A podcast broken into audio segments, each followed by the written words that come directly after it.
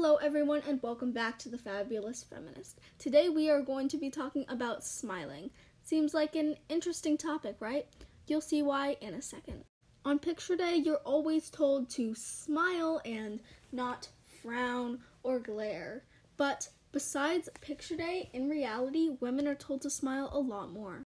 Men aren't really supposed to be light, happy, um, too much, and they're not supposed to be like cheery. They're just supposed to be super tough um, and hard.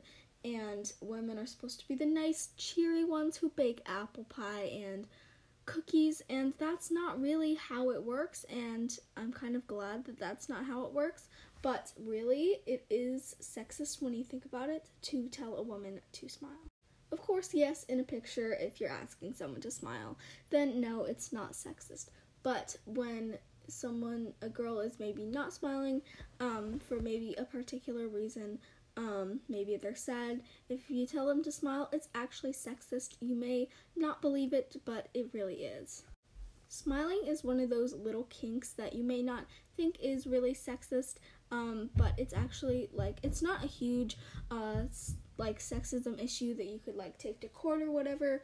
Um, but it is just something that people should keep in mind. Also, I have an important announcement for now.